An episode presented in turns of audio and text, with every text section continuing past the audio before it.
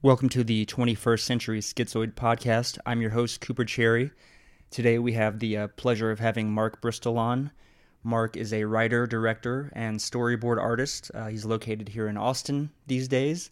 And uh, Mark, man, I kind of hate you because you've been on so many of my absolute favorite projects ever.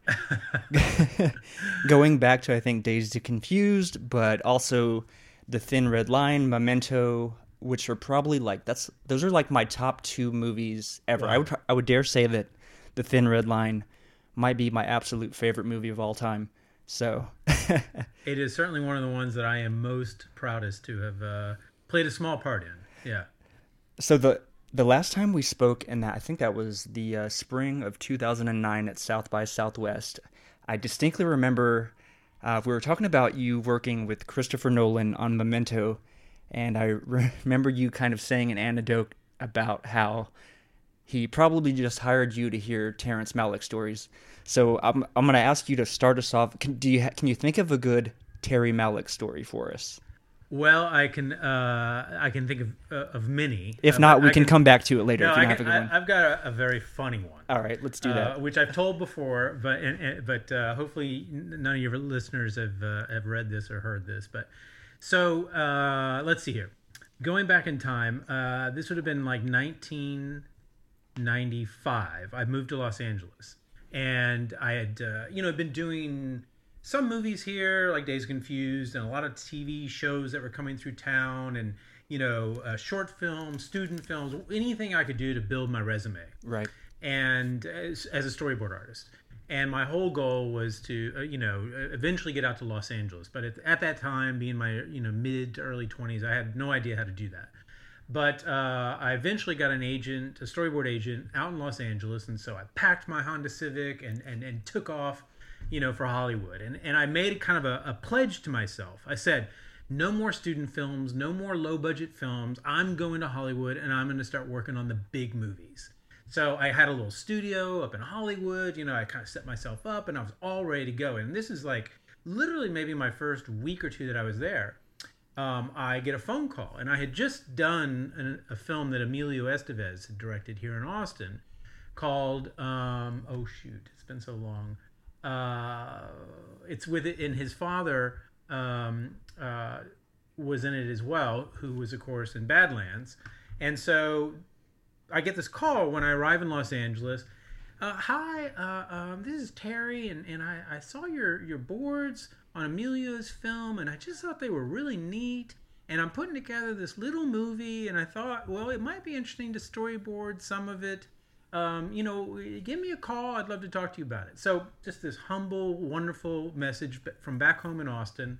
Um, and, you know, but again, this was in complete conflict with my new mantra no more low budget movies you know no more first time directors you know so i didn't i didn't i didn't call this person back and uh, and, and like another man. week went by and and i got a uh, he called again and this time i i answered the phone and had this delightful conversation with with this man called terry. And and again in my mind i'd already compartmentalized him as a low budget no experience filmmaker. And so you know he was telling me uh, about what he kept saying was this little movie.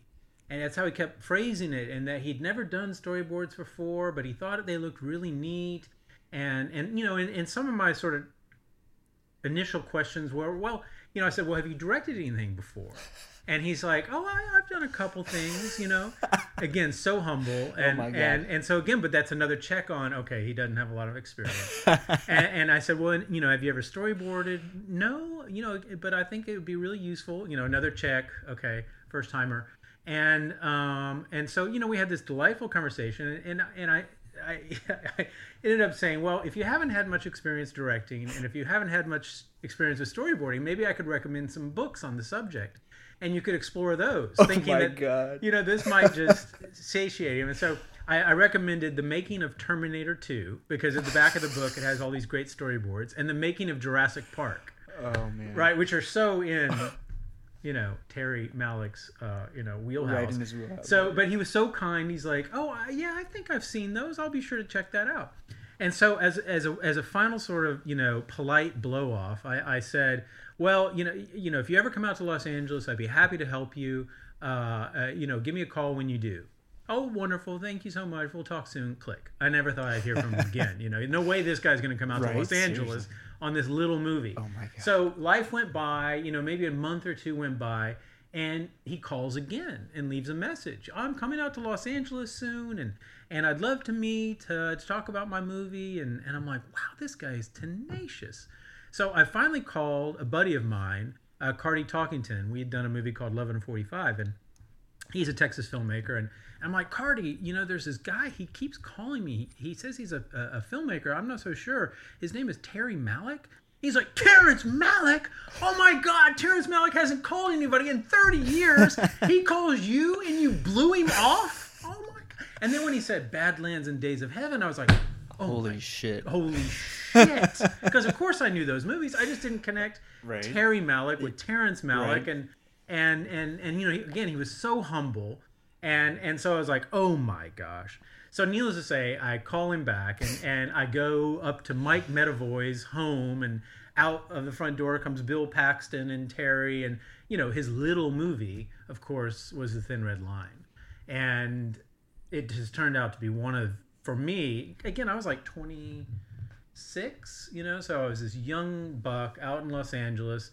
And you know i was in you know my first meeting i remember walking up it was in uh, warner brothers hollywood. And this classic old you know 1930s uh, warner brothers lot. And there's this other gentleman who's kind of looking lost like me and you know and it's george stevens jr who found you know his dad was george stevens and he founded you know the american film institute which helped launch you know david lynch and uh, so you know so i'm already like wow okay. And then we go into the meeting and and there the producer had just done titanic uh, and then there's terry uh, who I'd already met at Mike Medavoy's house, and and with Jack Fisk, who was the production designer, who was another Texan uh, like Terry, and of course Jack has done all of Terry's movies and and and, and David Lynch's, and then John Toll, who had just won the Academy Award for Braveheart, and then Little Mark Bristol. So I'm sitting there at this at this table, you know, and and and what Terry, you know, wanted to do, having never storyboarded before, but uh, was the Guadalcanal landing. That was the big, you know, he'd never done anything in that scope Right. before. So that's really what we set out to do. And so we just had little pin, you know, pin like like push pins and paper clips. Like the paper clips were the landing craft, and the push pins were like the the larger ships. And and you know, we would basically just start mapping out the shots and and uh, working through you know you know John and Terry and it was really neat. Terry took me aside at one point in the conversation and was telling me about his style, you know how he likes to frame things and how he likes to see things, and so you know it's just this. I mean that's what's so great about being a storyboard artist is you have this unbelievable opportunity to you know go deep into the creative process of these filmmakers that you so admire you know like the david finchers christopher nolans chris mcquarrie you know terrence malick and uh and, and just you know you are helping them to visualize this thing that they have in their head right some of it is very clear and, and very clearly articulated like you know john lee hancock on uh, on the films i've done with him uh, recently the founder you know he knows exactly what he wants and you're just literally dictating his shots. But others are much more loose you know and much more open and collaborative and, and just sort of feeling their way through it. And and so i mean that to me is you know i i, I ended up getting an english degree at university of texas.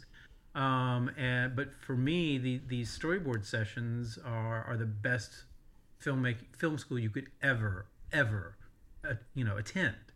And so for me, you know, getting to learn and listen to John Toll and Terrence Malick and how they work through problems and how they approach creativity and was just you know an amazing experience. And and uh, uh, you know listening to Terry struggling with thing thing you know like the Steadicam now is is so a part of his uh, you know his lexicon of style right? Right. if that's an even appropriate term but um, you know but I remember we he asked me to storyboard. Remember the scene where they're they're running through the Japanese bivouac and they're just gunning people down and Oh, the yeah. Japanese are falling back and praying and so powerful. And the Hans Zimmer music I still listen to that soundtrack probably once or twice a week.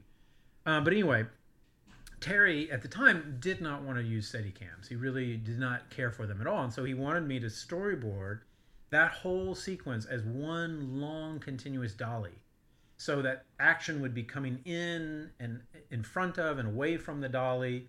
But the dolly is just heading straight and all this this this you know the action and, and chaos of war is is moving in front of you. And so he had very specific beats that he wanted to have happen. And so you know in storyboarding that they could see it for the first time. And i think that's when you know john toll rightfully was trying to get Terry to move more toward well you know this is this is great but we could do so much more with Steadicam and moving you know and, and techno cranes and moving through the jungle and, and all these different perspectives as opposed to just one which at the time was Fife, who was Adrien Brody who ended up only having one line of dialogue in the movie. But at the time he was the main character. And um, so anyway it was just you know it was it, again it's just fascinating for me just to be there to see kind of that evolution of, of, of, of a filmmaker as he's as he's exploring these things. And that's what storyboards do so well it, it allows you at a very sort of you know two-dimensional uh, way to visualize you know these things and figure out is this the right direction or not? And i remember another thing he had me do was storyboard a really violent moment that was in the book.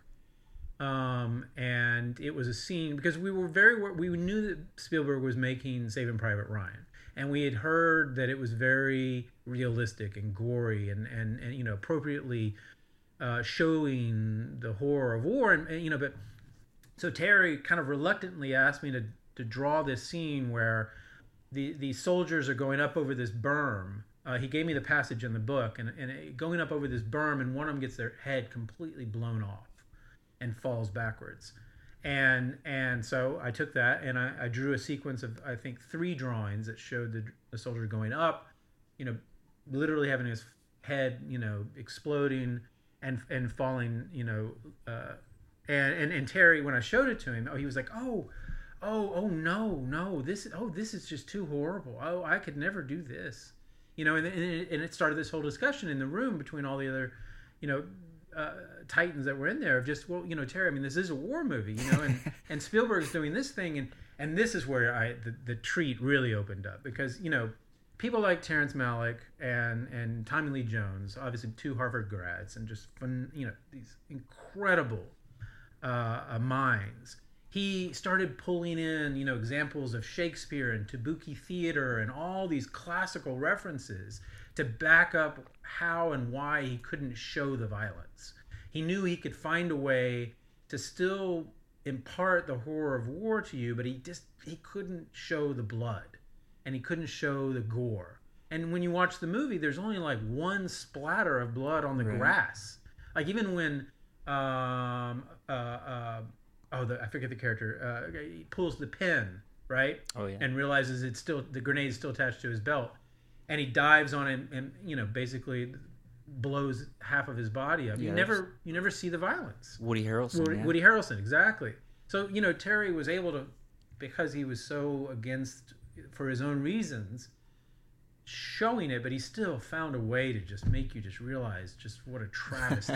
More so than you know i think dunkirk recently uh, also did a beautiful job of, of imparting that you know it, it, you know it did it affected me more and i know it did you um, just about the loss and travesty and how far man had fallen from you know the, the purity of the of, of nature and the jungle then showing the gore and the violence you know that probably you know that probably would have detracted. It was so right for saving private ryan. Right. And that style but in in terry's you know tone poem it, it, it wouldn't have worked. So anyway uh, a long story actually because uh, it's just one of my you know most cherished movies. And and, and yes, um, Christopher Nolan uh, only wanted to hear these stories.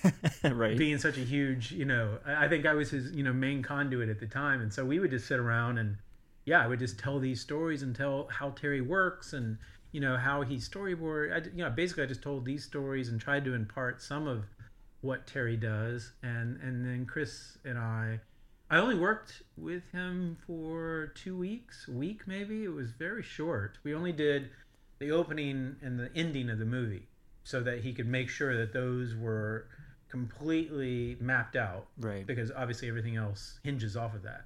and there were a couple other moments throughout it that he needed to be very clear about because it all traced back to that.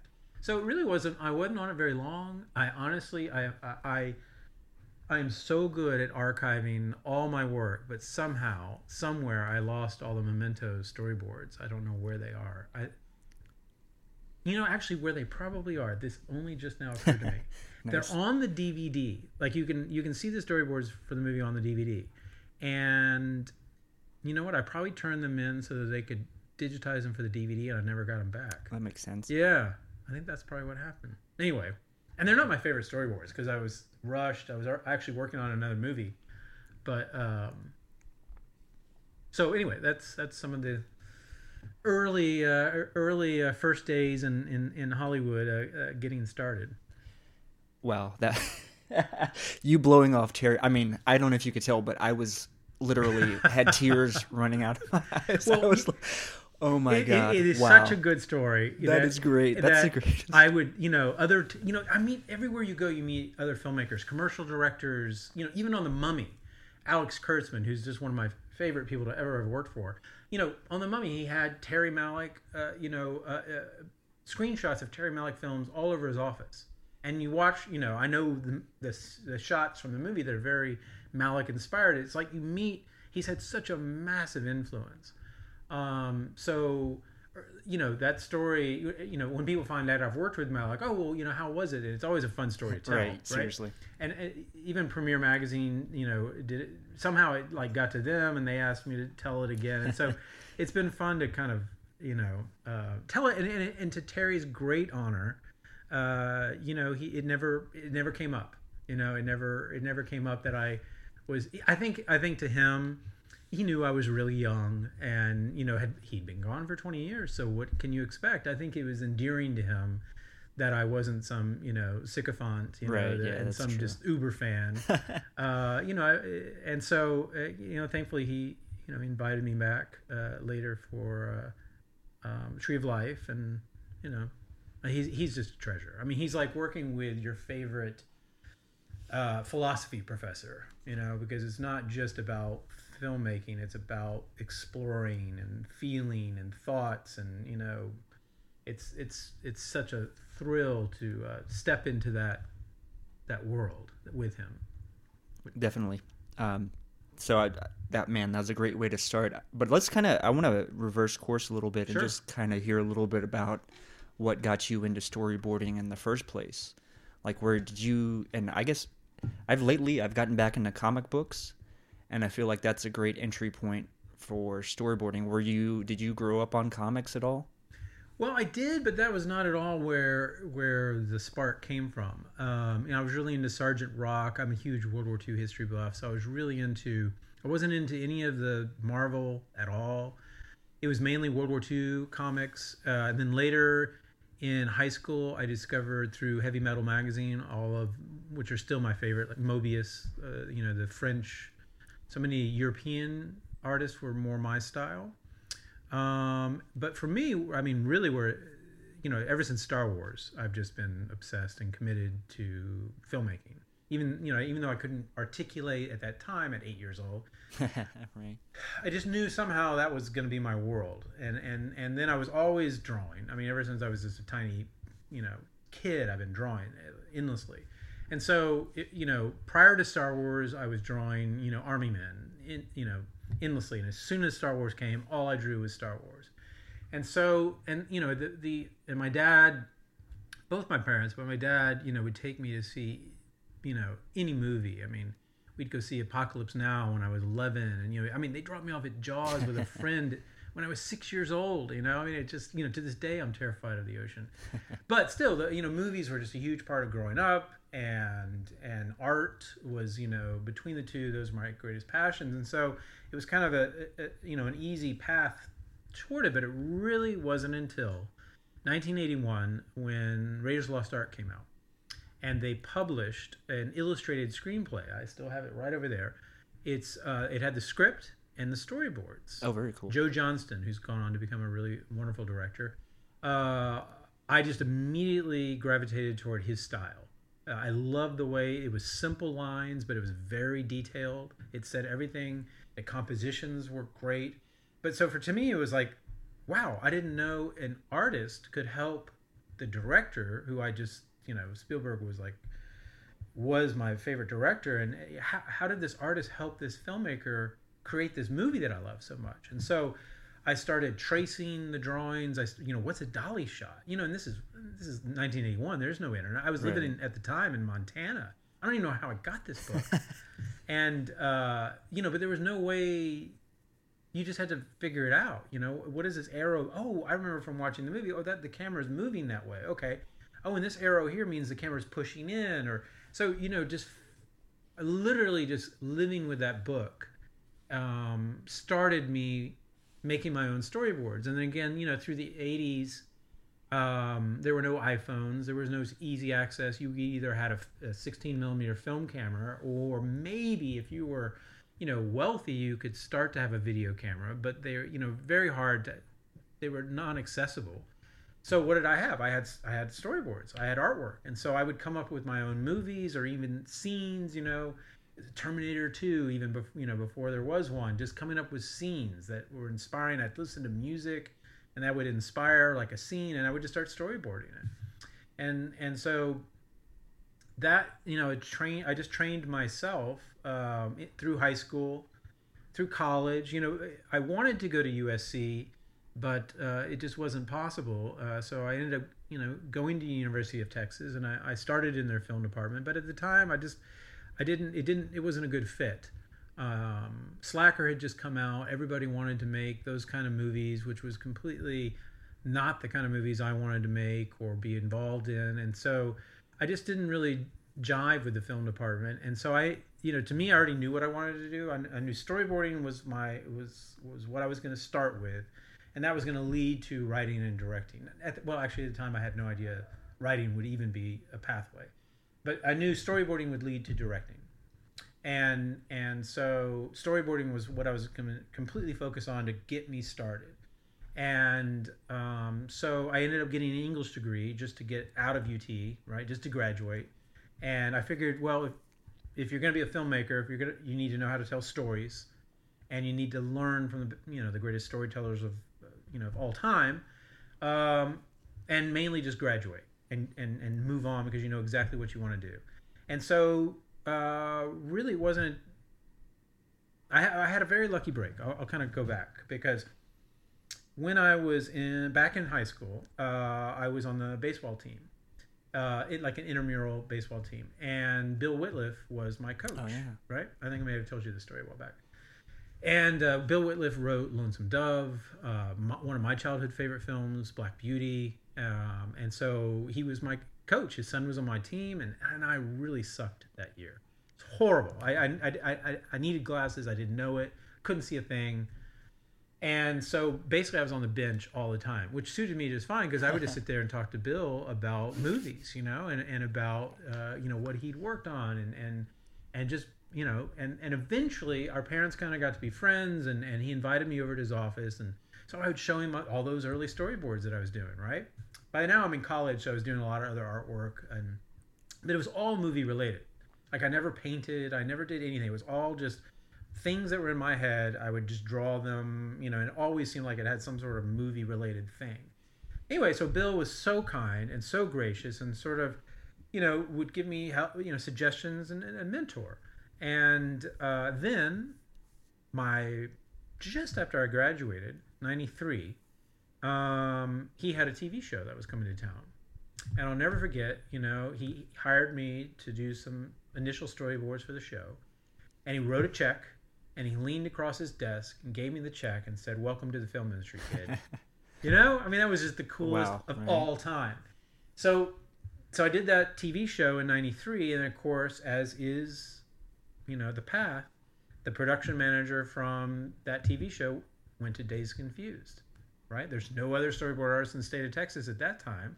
So who are they going to call? You know, this, this young kid. Got the market cornered. Right. I had it cornered completely and utterly. Um, and so, you know, dazed. And then again, that, you know, that production manager or that producer or whomever goes off. Oh, here's a strange story. Legion, right? Which I just worked on last year. Um, John Cameron, who was I think the first AD on Dazed Confused, is now, you know, the producer of Legion. Wow. So again, it all you know kind of comes full circle. But the point is, it's connections. Right. You know, one connection, one person you've worked for leads to the next, and the next, and the next, and the next. Um, and uh, yeah, so it's been you know twenty year, twenty three years later, and uh, almost seventy movies and thousands of commercials. Well, maybe not thousands, but like a thousand and one commercials and music videos and uh, lots of television commercials. Um, so it's just been, you know, uh, it's been an amazing journey. Wow. Uh, yeah, I think actually the Wittliff Gallery was at Texas State in the library. It still is, yeah, I, yeah. yeah. uh, I haven't been back, but I would assume yeah, it's still there, like you said. Um, we'll definitely come back, circle around the Legion because I definitely I love that show. That was great. Um, but I want to hear a little bit more about the collaborative process because you know you're trying to translate these people's ideas onto paper and you're working with you know some of the biggest auteurs in the in film history and then also you know some up and coming TV folks like Noah Hawley. I mean Mm-hmm. plus I mean just the you the Hollywood you know pictures you've done. I mean what what is that process like? Do you have any you know what I mean? How how does that work exactly when you're sit like do you sit down with the the director alone or kind of like what is that process even like Sure. Uh, well, every movie is different, uh, or TV show, um, commercial, whatever it, it may be, uh, because- every filmmaker is is completely different. So, but you know, on one end of the spectrum, you have somebody like Noah Hawley or a John Lee Hancock, uh, who is incredibly specific about what they want. They, they see it in their head. They just have no ability whatsoever to, to draw it. that sounds like right, me which is great. that's me I mean, uh, yes, and which is thankfully most filmmakers. You know, uh, Ridley Scott is a phenomenal storyboard artist. He does all, all his own storyboards. John, James Cameron is really good. Tim Burton. You know, some do their own, but that's very rare because also it takes a lot of time. But most, you know, need that assistance, and so. So one end of the spectrum, like I just said, is you are literally just drawing, you know, what they see in their head. It's a, it's a, almost a one to one, you know, um, representation of that. And you know, a lot of times they'll do overhead shots, like John Lee is, and I love this. You know, he'll send you. I'll get all the, you know, I'll contact the the art director, and I'll get all of the location photographs or set designs. You know, you get you get all of the resources you need.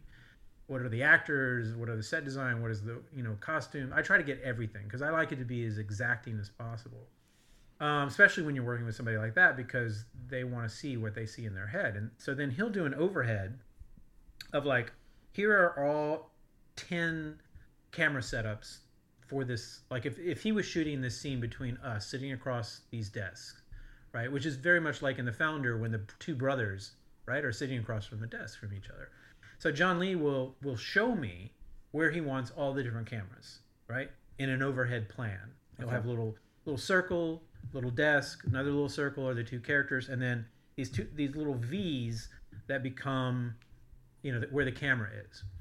And so then i'll take that and then draw a representation of what that camera sees. He'll say it's a 50 millimeter it's a 25 it's a you know he'll give me the cameras uh, the lenses you know and then again i have to know enough about filmmaking and enough about cameras and to know what that would look like on screen so then that's what I do. I draw his setups exactly how he has delivered them to me, and uh, and then on the other end of the spectrum are the filmmakers like uh, that that it, camera is not their forte. Composition, camera, that's not what they're usually writers, and it's more often in comedy uh, where it's all about the actors, right?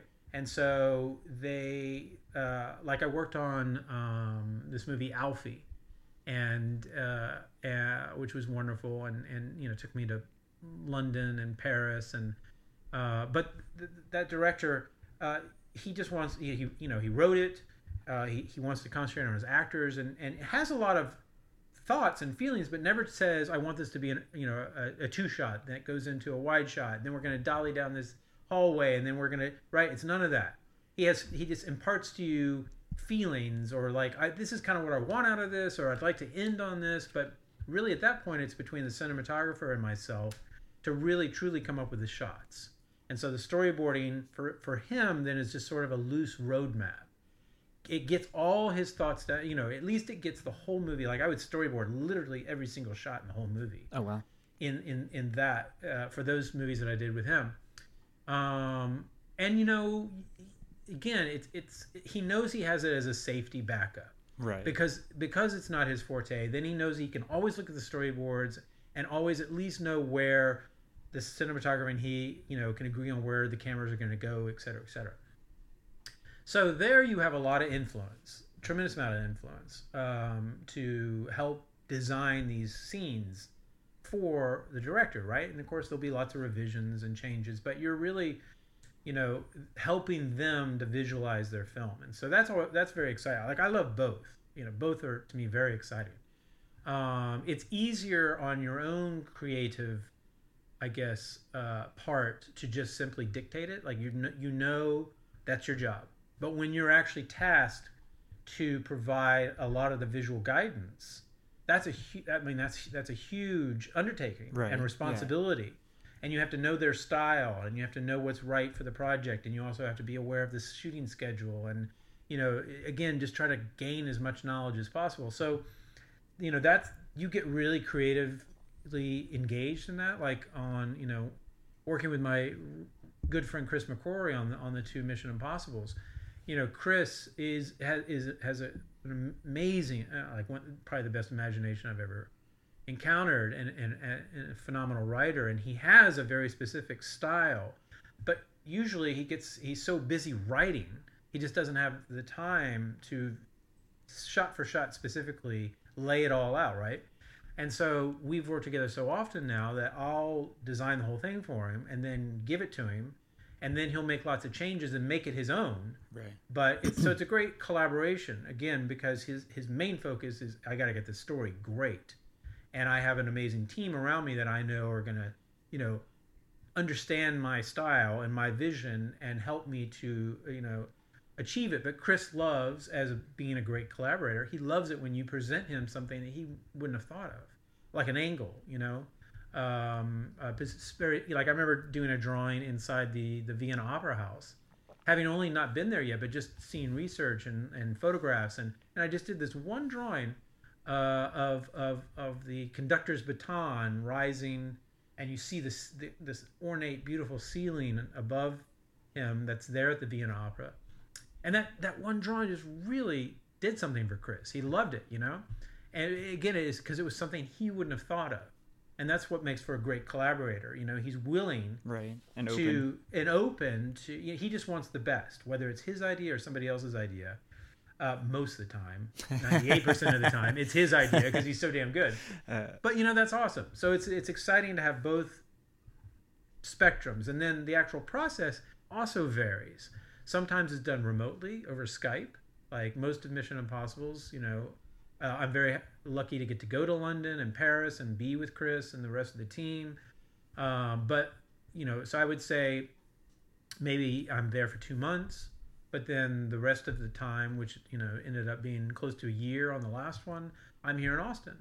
And so it's via skype you know chris and i will will skype and and he'll tell me his thoughts and you know what he's after and and and and then i'll go off and draw it and send it back over. He'll give his notes but when you're in person you know i would sit in a room with chris uh, just as an example or any other director. And it's usually the director you know uh, when you can uh, the cinematographer. You know again like on a movie like mission uh, if it's a big stunt scene then you get the stunt coordinator in there.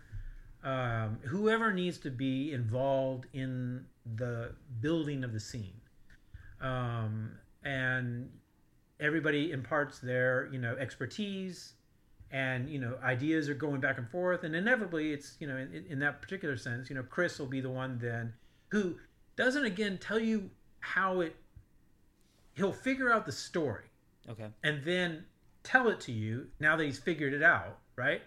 And then I have to then impart that, like, okay, well, then these are the shots that'll help tell that story. And then I'll sketch them up, usually show him like a thumbnail sketch. Like, I'll have my little, my little, you know, pin there and then I'll, I'll do a thumbnail sketch of, of the everything we just talked about, so he can see it quickly. And then you know he'll give feedback on those on those just really quick loose drawings. And then I take that and then I go off and do you know more finalized artwork that not only he can very clearly understand, but so can the rest of the crew. And then I'll either come back in person and show him like on an iPad or you know email them over to him you know variety of methods so usually that's what you try to do or like with working with noah hawley on on legion again somebody who knows very specifically what they want um you know it's you, yeah you're just you're just sitting down and and and they're talking through this and and i'm taking my little notes you know and and uh, uh sometimes there's back and forth you know uh, oh what about this oh, what, you know what about this you know sometimes they shoot you down sometimes they're like oh wow that's really cool yeah, and thought of that. That's a great idea. Let's do that. You know, so it's a really just wonderful collaborative um, um, experience. And, and, and again, it's a, you know, you have to try to get inside their mind, you know, and understand how do they like to shoot things? How do they like things to flow? What is, you know, what are their compositional styles? And, and like with Noah, you know, I hadn't seen anything that he had directed. And so it was finding it, you know, as we were going Whereas Chris, I've done four movies. You know, we know each other twenty years. I know his style, you know, very clearly, and so it's it's it's very it's an easy rapport. I know I know what he likes. Um, but if it's a first, if it's a director I've never worked for before, you know, like on on um, uh, the the oh, the the leftovers, for instance, right? Gotcha. You know, it's a TV show. Uh, you don't have a lot of time. You go up for a meeting, so it's very quick. So you just have to try to you know you ask a lot of questions okay you know you, you show them your sketches you know you know do you like this composition? Is this what you're after? Oh yeah yeah that's great. Or no you know scoot scoot the, the actor more toward the center you know they're, they're telling you their style and then you have to you know understand that and then visualize it for them. Um, so yeah it's it's it's a wide range and that's what that's part of the excitement is you never know what you're going to get and you never know what you're in for. And um, you know and in this day and age uh, I, I, draw everything by hand, scan it, clean it up in Photoshop, and then can send it out digitally. Oh, nice. Yeah. So, Mark, I man, it feels like you have like this is this is film school, right? Like you're sitting down and you're like learning.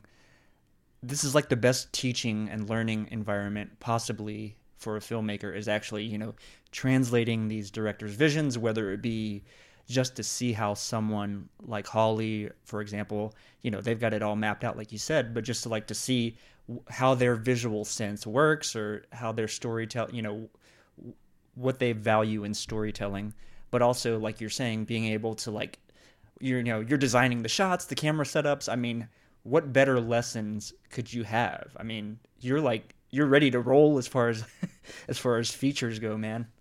Well, Thank you, and, and, and that, yes, I mean that's always been my point of view with this, and it's always been something I, you know, I'm I'm never it never. Um, I'm always so grateful for it uh, because, you know, in my heart, you know, I am, uh, you know, my my main talent is directing, which you know, thankfully, I'm doing a lot more of uh, now. I've done one feature uh, I wrote and directed, uh, wrote two episodes and directed uh, one episode of Day Five, which came out last year on Rooster Teeth. I'm doing a lot more commercials now, and so yeah, I've had this unbelievable opportunity to learn from all these amazing filmmakers, and it's not just the directors. I, you know, I, uh, I, I try to go on set as often as possible. I'm also there for a lot of the discussions between the producer and the director about uh, you know, uh, the economy of, of, of filmmaking, the efficiency of it.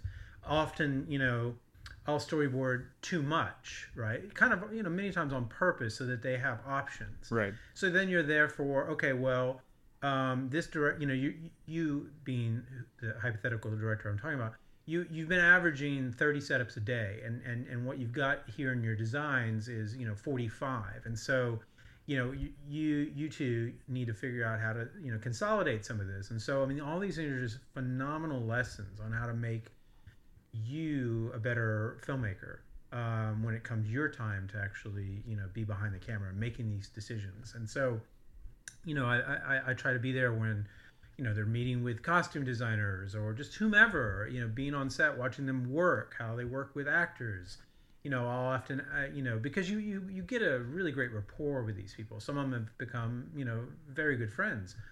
And and so i can ask them questions you know like well you know i, I notice you don't really talk to the actors that much you know? Um, you know and they'll tell you well you, that was in the morning before you got here you know? And so they're you know everybody has their different styles and everybody has their different you know approaches into the creative process. And so yeah i just get to soak it all in watch what the cinematographers are doing you know watch what the first ad is doing you know just soaking all that in so that yeah when it does come my time um, I, you know I, I hopefully have imparted all of that and, and and brought it into my own style as a filmmaker and then can be very efficient um, which uh, you know has, has so far been the case. Uh, and you know, again, having the the the ability to pre-visualize something that you see in your head, you know, like with uh, Day Five or these commercials I just directed for a um, a wonderful um, you know foster care foundation. You know, I wrote it,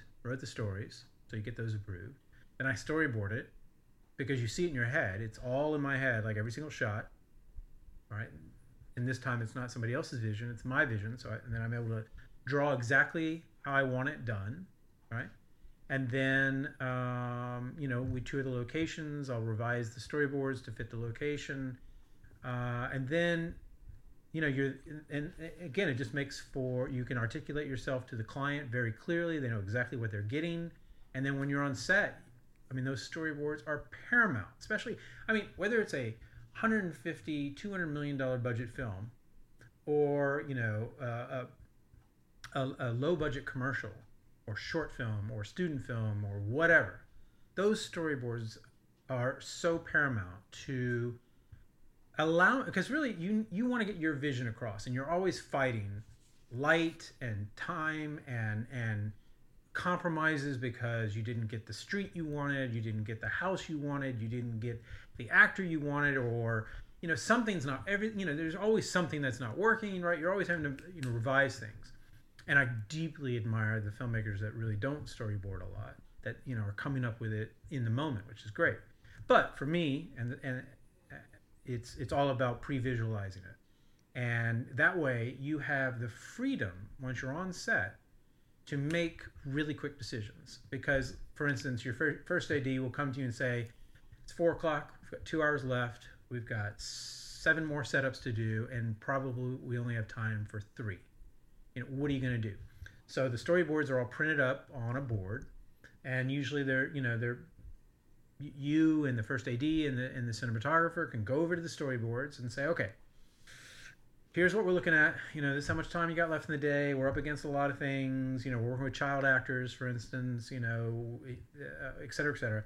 We gotta we gotta make some compromises here. So I'll sit down, and that way I can see the whole commercial. I'm just using this as an example, laid out before me, and I know what I really want. Like I know I can't lose this shot, but these, I, you know, I built them in as sort of buffer. I could lose them if I have to. So you start to make compromises. You're talking to your AD and the cinematographer. You know, you're working through it and you cross things out. Okay, you know what? Let's lose these two shots. We just can't get them. This one's more important. Let's focus on that and let's move on. Because the last thing you need, especially well on any budget, is uh, but especially on really you know uh, tight budgets, is a director staying around going, um, I, I don't know, I don't know, you know, because right. I mean, everybody's there to follow your lead, right? I mean, that's why you're the director. you have to make decisions, and you have to make them quickly because time is is money, and and and so again, for the storyboards, through my experience, is the best tool possible to maintain your vision, achieve efficiency, and make those on-set compromises that are inevitable, and not compromise your style. So you can still get the thing you want. Maybe it wasn't everything you wanted, but you knew going in that that's not going to be, that's usually going to be the case. So anyway, it's just, um, you know, I, yes, I, I am humble and, and feel so incredibly fortunate to have, you know, worked with all these amazing people. I love it, like literally going to work every day uh, for any project I'm on. Storyboarding is just a dream, you know. They, you know, you fly London, Morocco, Paris, uh, on these big movies, and uh, um, you know, it's just an incredible adventure. Um, and then, yeah, then there's the great benefit, like we just talked about, of then imparting that into your own work and making that better. And so, yeah, pretty happy. it's kind of the best job ever. Can we talk about the stuff that you sent me? Is, is that okay, or is that gonna? Yeah, it hadn't come out yet, so I can't. I mean, I would not just. I wasn't gonna get too specifically, but I wanted to just, man, watching those. I I loved your lighting choices, and it felt so cinematic. It felt like Kubrick. Very. I felt a lot Oh, of wow. Kubrick inspiration in that, and I would just wanted to talk a little bit about that because I don't. I haven't had a chance to see any of your other um, stuff that you've done as far as from a director's standpoint. So I just wanted to let you know that, man. I mean, the visual style was just outstanding. I loved it. Oh well, loved you. it. And I- what I thought was great, and you know what I mean. It's kind of like I think those type of projects can sometimes be, you know what I mean. It's easy to get into that kind of like generic style, but what you've done, I mean, the visuals, the soundtrack, everything really pushed for such a an emotional weight that really carried and really resonated with me personally. And I mean, those were just outstanding. Well, uh, thank you. Uh, I'm very, very proud of them. Um, well, they haven't come out yet, so I, I'll talk around it, Right. but not not Fair enough. reveal anything. I can always, you know, I can, I can go back and edit out any. Oh, that's fine. Yeah, we can talk about the, how they were made, and and and uh, and then when they do come out, you know, if anybody wants to see them, that would be great. Um, so I um, there's two uh, um, wonderful talents in town. Um, uh, one of them is a, an editor, and one of them is a cinematographer, and they have an office together in downtown, and they're just awesome guys. And they had seen my work on day five, and had seen my reel, and invited me in to meet. And this was like I don't know, almost a year ago. And so you know, we just really got along well, and and they were looking to do something more cinematic, something that had uh, you know um, some more gravity, some more weight to it, I should say. And um, so, okay, great. Well, let's you know let's see what comes down the pipeline. If I can come up with a short film, or if you guys have got anything, let's let's. We just agreed. Let's find something to work on. And uh, um, and so months went by, and you know we'd stay in touch, and then eventually um, a client of theirs, this marvelous uh, foster care foundation called Upbring, came to Jim and Lee and um, said, "Hey, we we're, we're, we're rebranding our our uh, organization, and we're looking to do something very different. We want to make some short films." And uh, and so Jim and Lee reached out to me, um, and you know, said, uh, uh, you know, I'm an editor, I'm a cinematographer, but we need a creative director. We need somebody to write these and direct these. And so I was just like, oh my gosh! And of course, it was, you know, it's such it's because it's such a meaningful um, organization. I always said from the very beginning, these just they can't be good; they have to be great, and that comes down to the, the writing, the story can't just be good; it has to be great. Like that was that was the bar we all set, and and we weren't going to, you know, with all the limitations, whether it was budget and time and all of that, you know, still we were going to use all of our creative powers to deliver something hopefully that was great. And so, and that started off in the writing process. So I wrote originally, I think, five or six ideas, and then, um, you know, sent them back to Lee and Jim, and and Carrie, who is their executive producer, and and I brought my producer on, John Robleski, and uh, you know they would all review the scripts right before we would even send them to the client. And they had a great you know uh, bar of excellence. Again it has to be great. So they would give me feedback like you know i just don't think these are the, these three this one's working i really like this one but these other ones you wrote just they're good but they're not working. And they kept pushing for we need more of a campaign. They need to have a they need to have a through line a thread that that there's they're each one is a different story a different um, you know, uh, but they all need to have they they need to relate. So that was great. So that kept pushing me, right?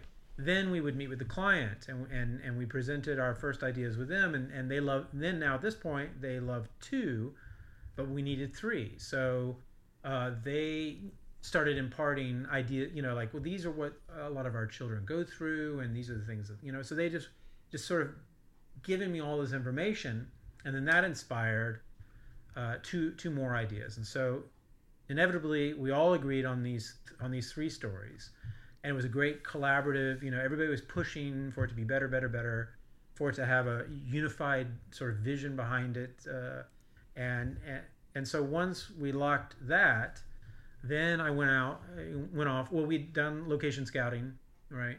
And then I started storyboarding. And you know, I already had images in my head of, of but it's but I, I I'm only focused on the writing in the beginning. It's just it just has to be a great story. And so I'm not really thinking about the visuals yet. So it was really great to then, okay, this is our story. Uh, I put music on. Music really inspires the visuals and and it, you know I've done storyboarding so much that thankfully when I finally sit down to do it, and I don't know why this happens, it just does. It's the it, it just all comes out in one sitting. Like literally, I'll put the pen on the piece of paper, and each shot, shot for shot for shot for shot, the whole story just flows out. Like literally every single shot that's in those is exactly how I storyboarded it in that very first sitting because I'd already written it, so I knew the story, but now I had to tell it visually. And it's it's exciting for me because I because I've done it so many times. Whenever I do sit down to just thumbnail my my my shots, it's it's as if it's already completely done in my head, like edited, not the music, but a, a sense of it. But definitely, every single shot is is already in my head. It's almost as if the the commercial is already finished, and I'm just rewinding it and then drawing out each shot and then so I'll storyboard them up, uh, which is so exciting for me. To, to, to, you know, again, it's it's that's what all these other filmmakers are missing. They don't have that ability. They see it in their head. They just need somebody else to draw it. So I'm so fortunate that I can see it in my head and then draw it, right? And then uh, we go on set, and and this this is to me the coolest thing ever is this thing that you've written, and it's not always a thing that you write, but if it is on in, in this particular instance, you've written it, you've storyboarded it, and now you're on set and you're framing the shot and you've got your actor and you've got the lighting, and you've got everything just almost exactly how you saw it in your head. And now it's live in front of you. And it's it's truly your dreams become reality. This thing that, you know, existed only in your head is now literally alive and in front of you and moving and that is just the most unbelievable feeling and, and what a business to be in that literally you're in the business of realizing your own dreams and that's phenomenal. And so it's always man when i finally see something on set where it's like golly that's that's exactly that's exactly look at the storyboard look at the shot it's like it's there. That's cool. And, and you know inevitably you are always finding new things while you're on set. Oh that's a much better angle. Oh let's actually let's shoot it that way. But um, but when they do line up exactly, almost like what you saw in your head, that's just like it, it's, mind blowing and thrilling, and it, you know, it just makes you want to do it every day. Um, so yeah, so then you know, then so writing it, storyboarding it, casting. Uh, you know, we had a three-day shoot. Uh, again, with just the best um, crew imaginable. A lot of people that I've worked with before, that the producers worked for, with before. Obviously, the the, the cinematographer and the editor they had their team and we brought another wonderful uh, producer uh, onto the project anyway it was just it was just kind of a dream team and everybody knew it was it was for such a great organization so everybody was willing to come in for a lot less than they work on just because it was for such a good cause. And and again you could show them the script and the storyboards you know so hopefully they, they know what they're in for. And and um, yeah, and then uh, you, you, know just through the final product with the with the editing, you know, again you've got the storyboards there, so the editor already kind of knows what the director's after, so it makes that process that much more uh, clean and efficient because they're not just trying to come up with what, what is what is the director after. You know, it's well there it is, it's on paper, um, and uh, yeah, so uh, you know, and, and those guys brought in a, a wonderful composer and uh, again, none of us were going to stop until we felt it was great. You know, sometimes, you know, it could easily, we could easily have maybe made some compromises that wouldn't have been right for it. Or even like myself. I mean, I'll never forget uh, reading about David Fincher, who's probably my most influential filmmaker. And he said, I've never taught a class, but if I ever did, this is what I would say. I would stand in front of the students and I would say, um, You, pointing to some kid, stand up and tell me your story. What movie do you want to make? And the kid would start talking. He's like, Shut up, that sucks. Sit down. okay, and let's say that kid sat down. And he'd point to another one. You, tell me what movie you want to make. The kid starts telling his story. Shut the fuck up, sit down, right? Kid meekly sits down. Finally points to another one and says, Tell me your story. And the kid starts telling the story and he's like get out of here. That's the worst thing i've ever heard. And the kid doesn't stop. He just keeps going. He's like that's the guy that's going to make it.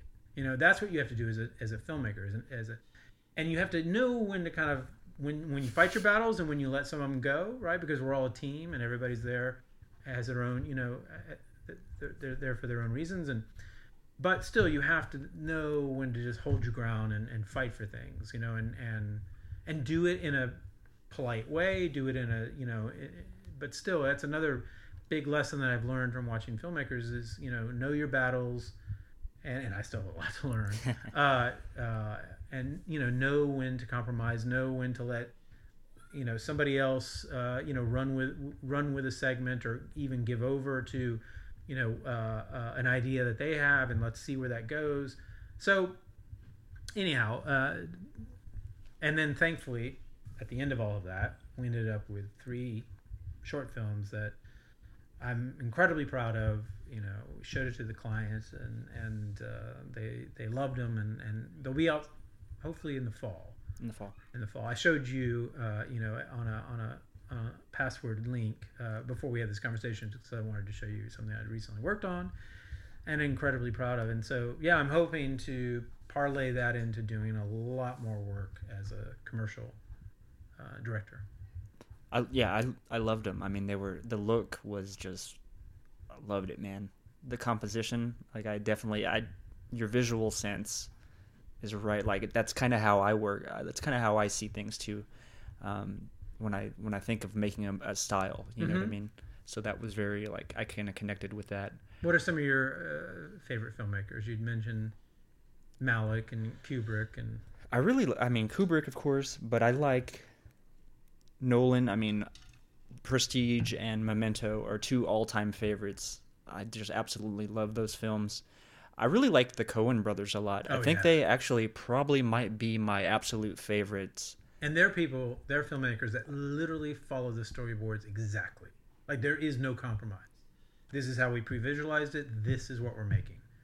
So if you get to ever watch their storyboard to screen comparisons, it's it's really remarkable. I mean, the storyboards themselves are very loose, but it's all there. Um, there's a story real quick. I'll tell you. Uh, a friend of mine was working on True Grit, and they were down um, on, on the, I think it was on the Rio Grande, and the the stunt coordinator came over to the Coen Brothers and said, you know, the river's risen a little bit since we were last here. Uh, I, we're going to need to move this scene down, you know, hundred yards. And they're like, nope. this is where we scouted it. This is where we. This is how we storyboard it figure out a way to do it right here because this is where we're doing it. You know, they, from what I've heard, they do not waver from their storyboards, which I just love. You know, right. so respect that. Uh, that. Even though that's not exactly my style, I like to be much more, you know, loose on set. But I respect the hell out of that. I just I love filmmakers who they clearly see it in their head and have such a style and such a you know, I mean, Kubrick being, of course, you know, one of the all-time greats. Um, yeah, that you know, but I love. Yeah, the Coen Brothers are just they're obviously the some of the best storytellers, and then their visuals are so good. And it, you know, it's amazing. Like you go back and you watch Blood Simple, and it was you know, it's all there in the beginning.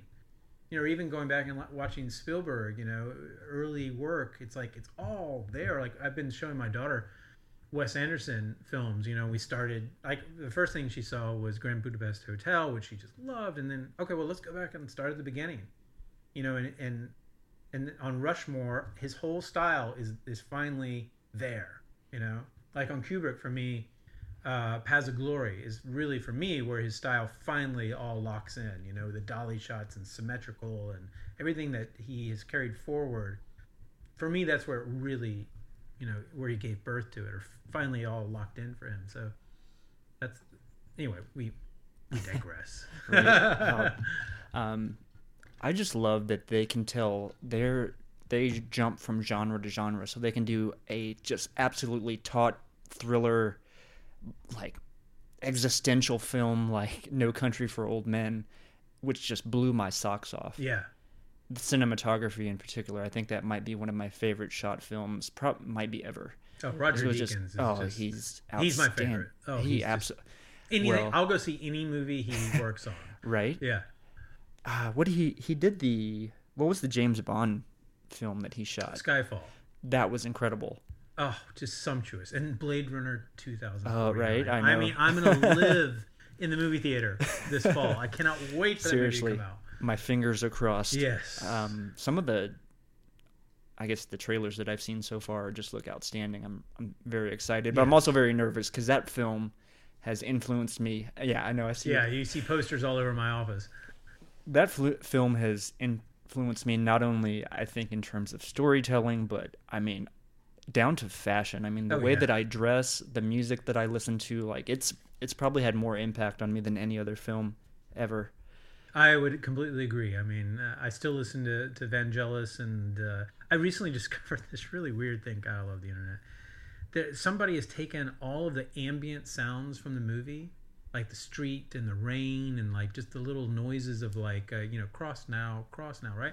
And they've just edited it together into this like hour long ambient mix where you can on YouTube you can just put on the ambient noise of Blade Runner, you know, which is just kind of a neat thing to work to when you're just kind of like sitting there thinking of things or writing or drawing or whatever. So, yeah, no, that movie is, you know, it's been a massive influence on so many people. But yeah, it's like you, it's it's always kind of there in the back of my mind. Do you remember that short that I shared with I shared I did kind of my own little like 5 minute take on Blade Runner Oh, that's right. a long long time ago that I was pretty happy with at the time, but yeah. um that was a lot of fun to do. Oh yeah. Well, now like you see like guys, uh, people that are making like building their own props, you know, that, that Oh, are right, from the yeah. film or even from the new film. And like I saw this, oh my gosh, I saw the most incredible thing. Uh, a buddy of mine showed me that uh, you know the uh, the chess set uh, in Tyrell's office, right? That he and Sebastian are playing.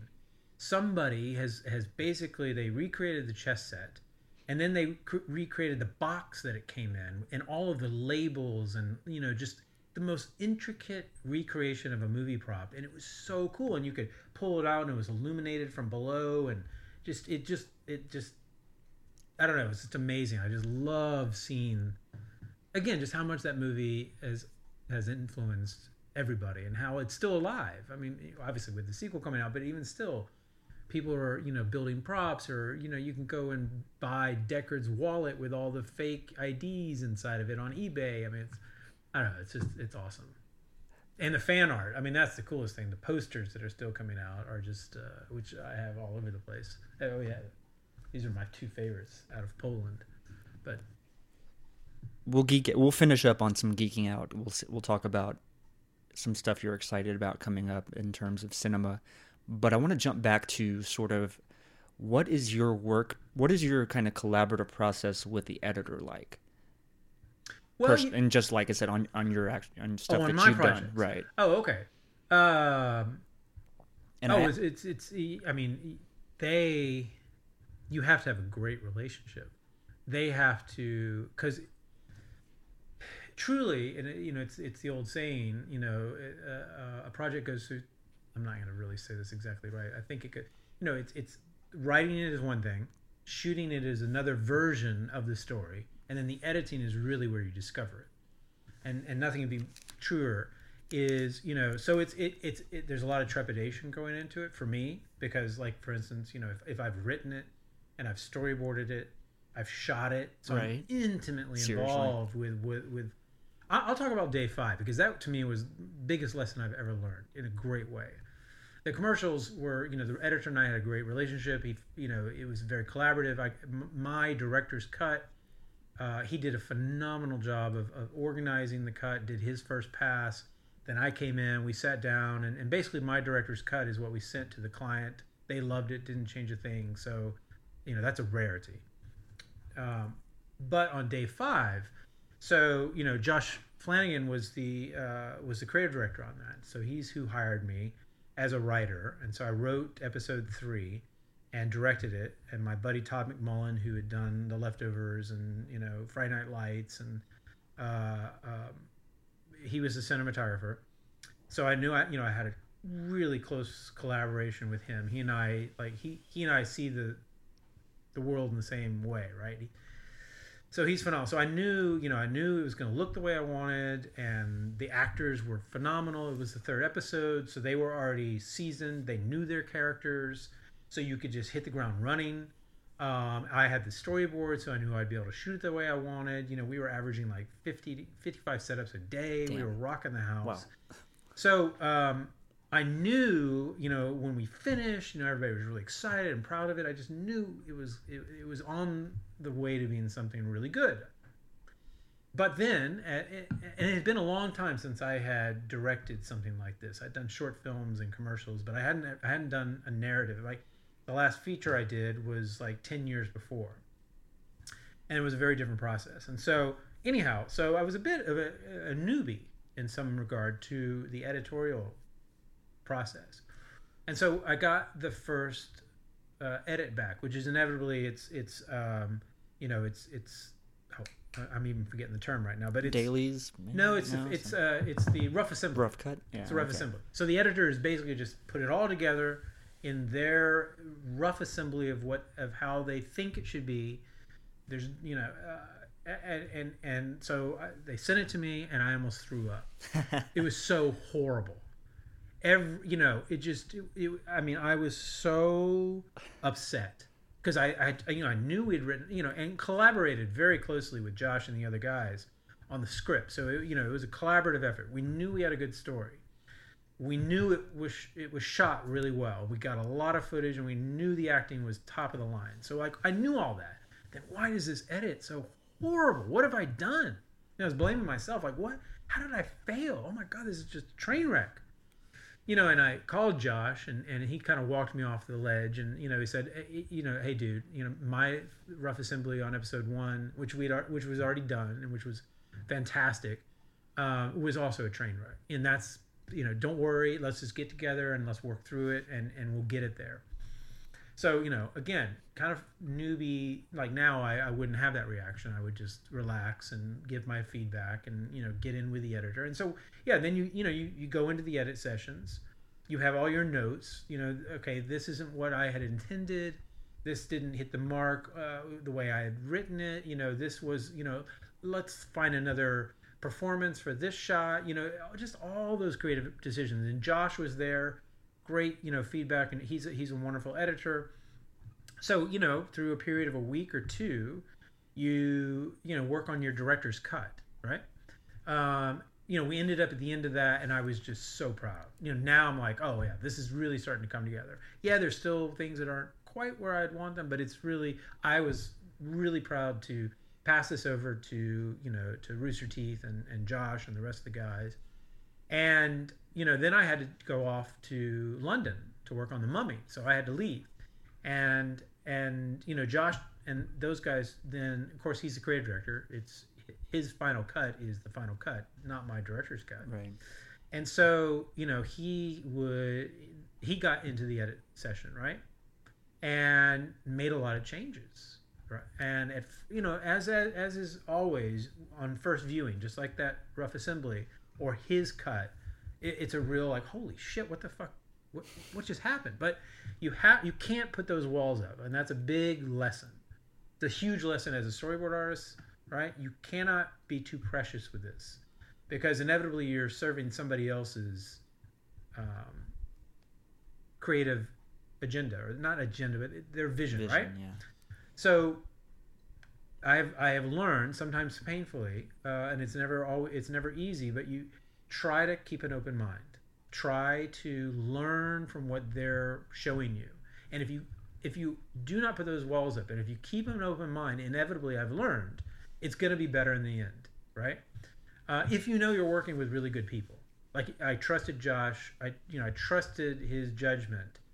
So even though it was starting to go in directions that I would not have chosen, I knew, okay, just just relax and let's see where this is going. Still fight for things you believe in, right?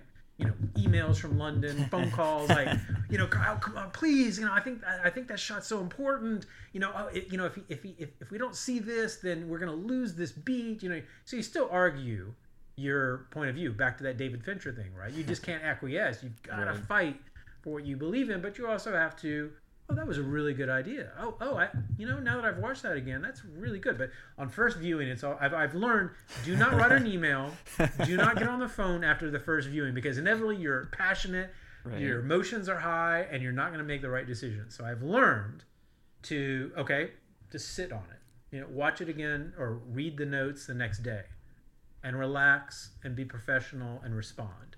And Josh would probably say that some of my phone calls or emails were probably I hadn't learned that lesson yet. so, uh, but inevitably, you know, he was making really good choices. And so I learned a tremendous amount about like, I shot it this, I wrote it this way, I shot it this way. My director's cut edited it in one way, but then Josh and his and, and, and the other guys came in and reworked it and made much better choices than I would have made. And inevitably, I lost some of my battles. I won some you know some small elements of the story didn't make it in but inevitably they were the right choice for the for the overarching you know eight part episode or series not just my you know myopic view on my episode. And so that was an incredible lesson to really go through all of that and remind myself of how you know best to react and and just again keep an open mind and and and and if you if you again if you are in good company and you respect your collaborators they're all in it for the right reasons.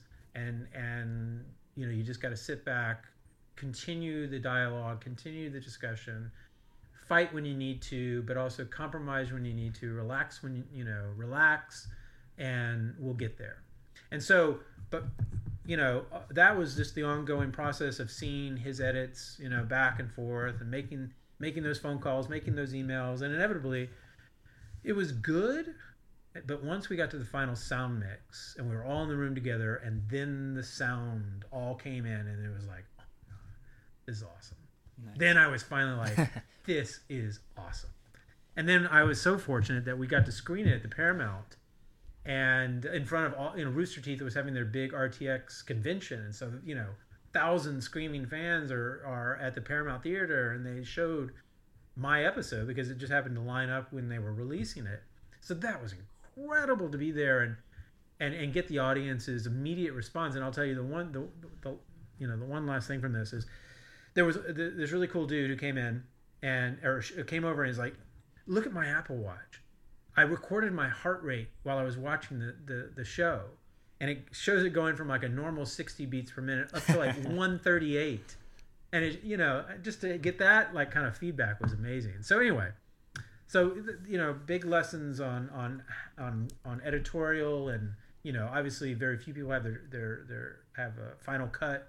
So it's a collaborative effort. And again if you're working with the right people then you're learning from them and they're imparting their ideas that you know will only, hopefully, if it's a really positive collaborative effort, are, are only improving it. Uh, and again, you may not always win all your battles, but that's a part of the process.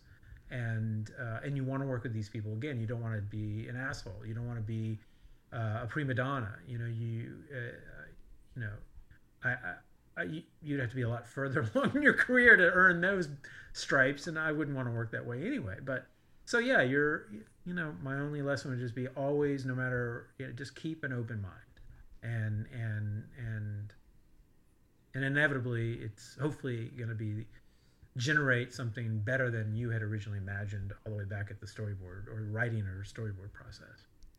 Interesting, because that's my fa- I think editing is my favorite part of the entire process. Oh yeah, out definitely. of at least the the stuff that I've the few projects that I've done. I just love the element of it's kind of like you're putting together all of these you know they might have taken place at different times different dates and you're creating this unified you know story that flows all together as one unified story something about that is just so rewarding and it's so exciting oh that i it, just I, I love that I man, I would have a hard, I would have such a hard time relinquishing that to someone else as far as editing. It is hard. Yeah, definitely. It's kind of like giving I- away your child for adoption, almost. Not Yeah. exactly, No, but yeah, because it's your creative baby, and and and uh, that. Yeah, I mean, I, I added a lot of my own things, but when you are working with somebody else, it is hard, and that's why you have to be you have to work with the right people. You know, people that you know and trust, um, because it is. It's it's um, you know, people are going to filter it through their own creativity and see it differently. And so, if you're somebody like me, who knows what they want and and is it was you know again it's been storyboarded like it's it's already there already visualized for you and this is what i want. So it can be a bit of a back and forth but you know again like we discovered things on that commercial that were not storyboarded you know that just editorially you know took it to another level. And that oh you know and you know how it is when you when you're in the room and you go well you know let's just try this. This worked really well but let's just drop this one shot in here and then when it works everybody in the room just knows it works. It's a really strange thing about human nature and it's it's a mystery. Like if you know how it is if, if one or two frames are off right everybody in the room knows it's not right. There's something about the way we perceive moving pictures and edit, editing. We know if it's wrong. Everybody in the room knows. And you make one frame you delete one frame and suddenly everybody's like oh yeah now it works. And that's that to me is really fascinating but it's there's no greater thrill when again because you're at the tail end of this process now you right? To finally see it come to life and oh my god it's working. Right. you know oh that's that's the best. And you know and then everybody's high-fiving and you, you know you p- pull people into the edit session you're like oh check this out you know and then they're you know i mean like on the the, the foster care you know people would come in and watch it and be crying. You're like okay i, th- I think it's working you know? There's no greater thrill because then you know all that effort has paid off and it's you know they haven't always been that way. I mean i've you know i've certainly done things particularly in video games where a lot too many compromises are made too many cooks are in the kitchen and and it ends up being shit.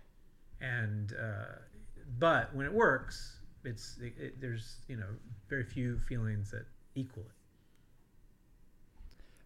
What uh, can you talk about any of your uh, upcoming projects that you know are yours that you're writing and directing? Do cause I think you've you've got some stuff on the on the back burner, maybe. yeah front burner Uh, well, the storyboard work is, of course, that's that's you know my primary source of income for the family right now, and I love it. So I'm I'm happy to do it any day of the week. But um, so I have these three commercials that I've just finished that, I, that we've been talking about that haven't been released yet that I'm very proud of, and so uh, I plan on using those to. I want to get signed as a commercial director. I want to be directing, you know, all the time.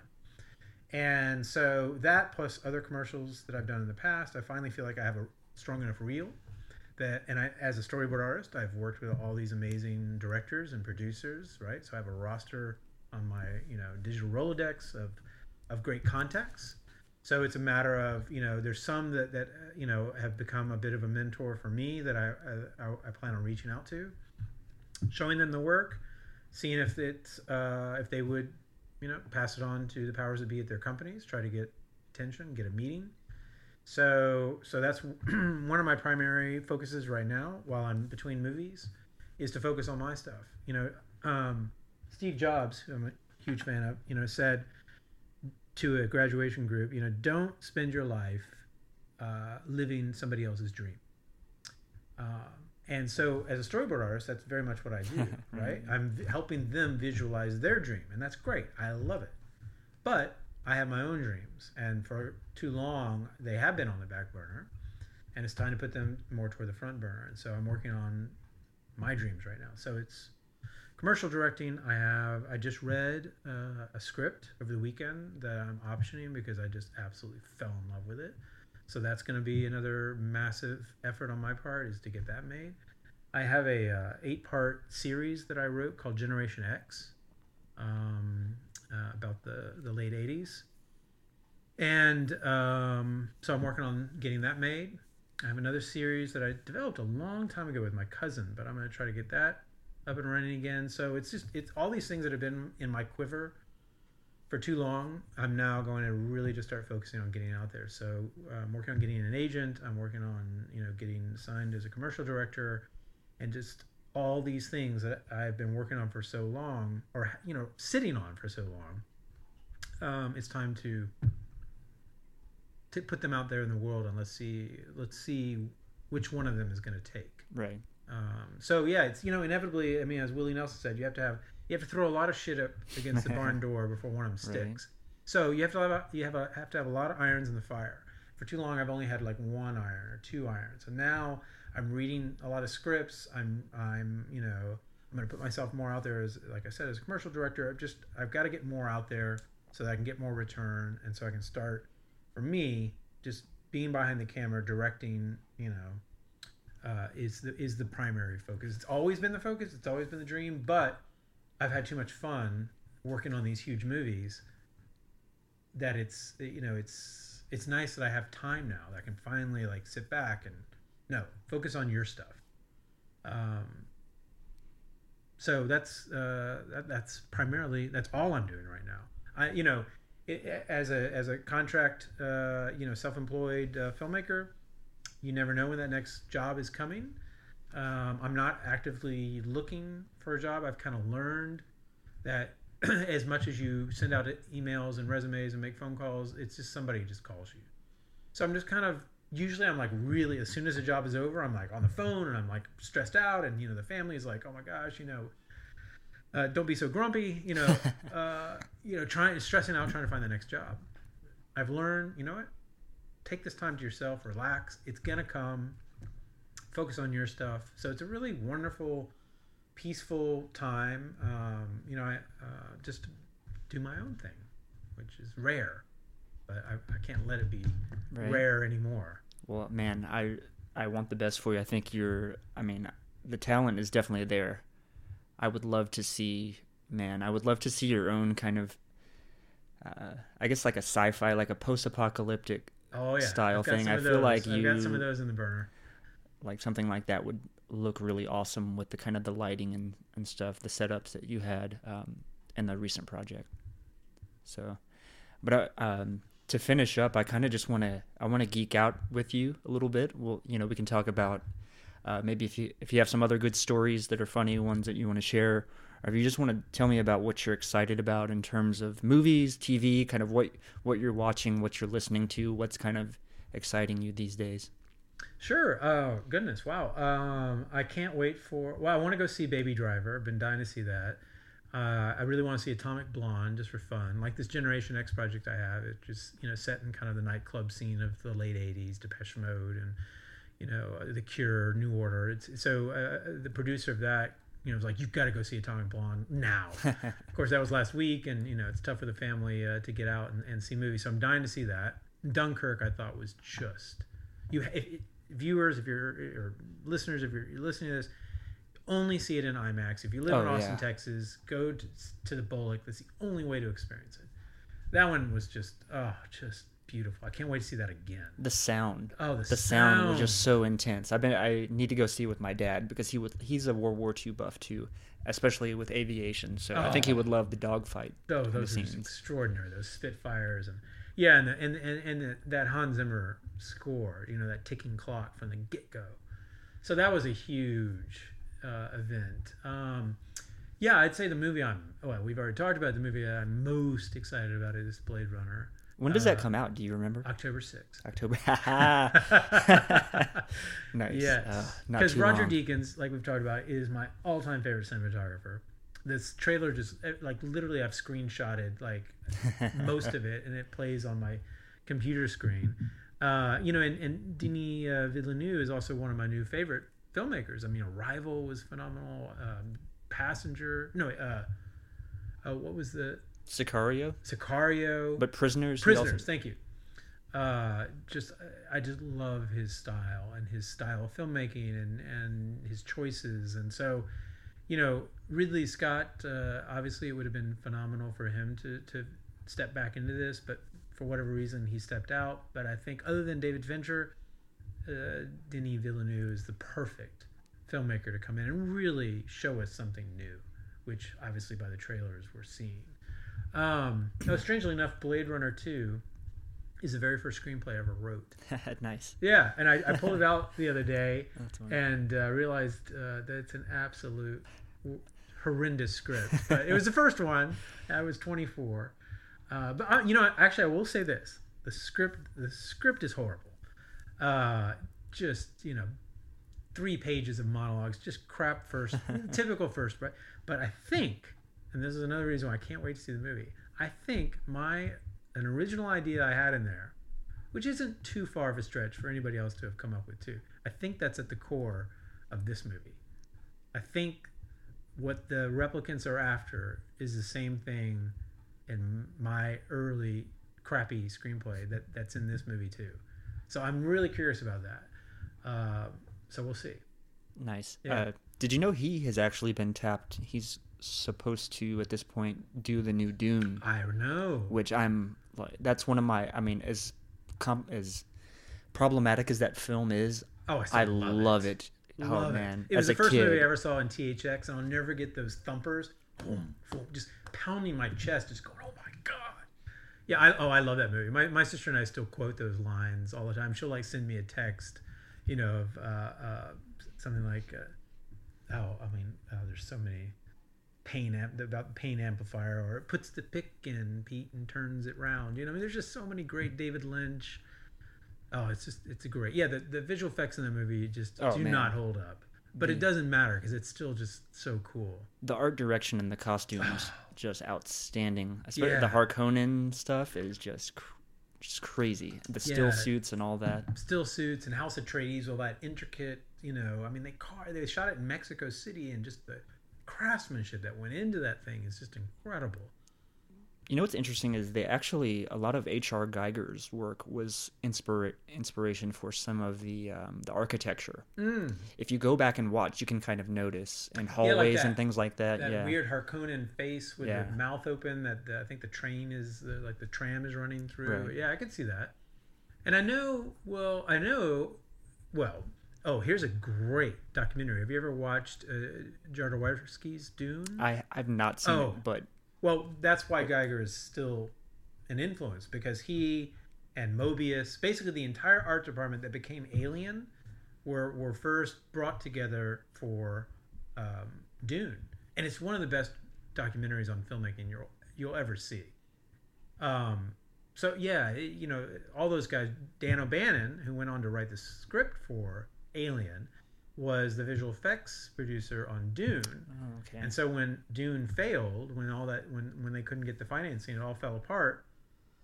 He had this horrible nightmare, which basically became Alien. Went back to Hollywood with like two dollars in his pocket. Was living on the couch of Ron, no, not Ron Shusett, but the other gentleman that wrote it with him, co-wrote it. And and so once Alien got set up, he suggested to Ridley Scott, well, you know, here are all these amazing artists, you know, that had come together for Dune, and and Ridley Scott literally hired every single one of them including Giger, and came back to make Alien. So yeah, I could see where some of his work would still influence the film. yeah, because I think Ridley Scott was at one time set to direct it before they pivoted to You're David right. Lynch. Yeah, That's interesting. I think it's interesting too, going back to even Star Wars, sort of kind of ripped off a little bit of that Dune story, especially with like Jabba the Hutt. I don't know if you did you ever read the no, I never any further in the Yeah. series. Um, so eventually, I don't. Spoiler alert. Do you want me to? No, no, yeah, yeah. Tell me. so what happens later on is that Paul has a pair of twins, and his son ends up, uh, I guess, being a, he he becomes one with a worm. okay. So that's kind of the job. That was kind of the inspiration for Oh, sure. Jabba the Hutt Yeah. to some degree, but plus just the planet of Tatooine was kind of a derivative Dune-like, of the yeah. Dune. So it's interesting how that influence has permeated science, sci-fi. You know what I mean? Well, and also just you know Joseph Campbell, the the uh, you know the hero's journey. You know, I mean it's the same thing. Paul Atreides, the reluctant hero, who's you know the boy who's called on a great adventure. You know, who has the older mentors. You know, just like uh, Obi Wan and Luke, and you know goes on this great quest and comes upon these great powers. You know, it that all maps right back to Right. Joseph Campbell, and and the that maps back to every hero story that's ever been told. So it's yeah, they definitely share that same universe. Uh, the Matrix. I mean, there's so many that you know. I mean, that's become kind of a cliche in Hollywood that you Right. you turn it. You know, you've got to follow the Joseph Campbell model because that's what will make it universally appealing. But uh, yeah, as far as the the journey they go on, it's very very similar. I'm very interested to see the Dune element of the spice because I think that's a super interesting portion of the story that they really never went into as far as like the the kind of visuals and Mhm. I mean they had the spice orgies where like I don't, Oh, I don't know if it was necessarily all p- the people in the sietches having sex with one another but they would all like do the spice and they would basically be tripping because it was kind of you know Oh, what I mean it's kind of a psychoactive yeah. substance so I'd, I'd like to see you know I want to see that kind of fleshed out a little bit more Well, in the new film let's so hope that's something that appeals to him. right Yeah, no. As far as a film, I can't. Anything he does, Denis Villeneuve, is something that I'll be first in line to see because he's just so unique. He's like a Christopher Nolan. They, he has such a, a unique vision and style that uh, I just so respect, and I love his use of music. Um, same with Nolan. You know, it's such a great music is another character in, in their films. You know, I always, as soon as I come out of either one of their movies, I'm always downloading the soundtrack Right. immediately. You know, um, yeah, no, they're, that, that's ex- those are very exciting projects to look forward to. Um, yeah, what else? What else? Uh, golly, there will of course be so many coming up this fall. Um, What about TV? Because I man, since I feel like TV is now in its absolute golden age with the prestige TV, and almost has kind of usurped a lot of the that sort of more like auteurish element that you saw. Like Mhm. I feel like maybe Hollywood is kind of backed off of that to some degree. I mean, yeah, you still have your Chris Nolans and people like that that are kind of doing their own thing. and great independent film and uh, but yeah, as far as the studio system, I mean, they're they're so they're competing so strongly with TV and and Netflix and the internet. So, you know, it's really become it's you know I've heard from Chris McQuarrie and so many other you know these filmmakers. It's hard. I mean, it's always been hard to get your movies made, but it's really hard to get original movies made. Like when I worked very briefly on Edge of Tomorrow. Uh, you know, which was based on a comic book, but a Japanese comic book. It wasn't known here in the states, so it was, you know, and Chris crafted an original story out of that. But you know, it it didn't do so well in, at the box office, even though it's such a good, it's a great movie. Um, you know, and I remember Chris, you know, bemoaning that it was another nail in the coffin of original content in Hollywood, right? You know, if it's not a, a Marvel comic, or if it's not some massive visual spectacle, or even Mission Impossible, or or The Mummy, which is of course has such a you know based on on, it's hard to get them to finance these big movies because it's so risky, and if there's not already a built-in audience to get people off of their iPhones and into the movie theater, you know, it's kind of like Hollywood back when television first came online. It was the same competition. You know, that's when, you know, Technicolor or, or CinemaScope, you know, these huge spectacles, Ben Hur, and, you know, to pull people, this is something you won't get on your tiny little square TV. Come back into the theater and see it, you know, as big as, as, as you can imagine. So it's, I think we're going through that same thing. And, and yeah, so writers that are more interested in developing character and long form narrative. And thankfully they're you know are moving toward television or netflix or hulu or um, because it gives you that opportunity which isn't really as as available in film to some extent. And yeah like oh i mean like oh i can't wait for stranger things 2 i mean oh that that's one that's top of my list as far as fall. That comes out in october too. Um yeah so it's it uh, it's a great opportunity too like uh, for writers and filmmakers too that uh, you know now because of netflix and hulu and you know even apple you know, a lot of people are getting into that game now which is great because then it gives us those that are trying to get their ideas made it gives you so many more opportunities and so many other avenues. Now it's still hard to get in and get the, you know get your material to the right people. That's always the that's always the the tough game but uh, yeah, no, it's it, it's uh, you're right. It's shifted very much so. TV used to be kind of the bastard stepchild. Right. You know, oh, I'm in TV. Yeah, I work in TV. Oh, you know, Whereas now it's it's such a source of pride. So many people are moving in that direction. Um, for someone with your kind of mind, I man, you've got to get on. There's a couple Westworld. I, Mm. I I think you would. I binged that on the flight Oh, to okay, I was gonna say- I loved it. Yeah, That really gripped me from the first episode. yeah, absolutely. I feel like man, Yeah, that, that was that was phenomenal. and, you know Jonathan Nolan wrote Yep, that, yep. so um, and directed a, a number of them, I think. Yeah, but also the leftovers. That that's funny that that you actually worked on was a f- oh my god, what an amazing show.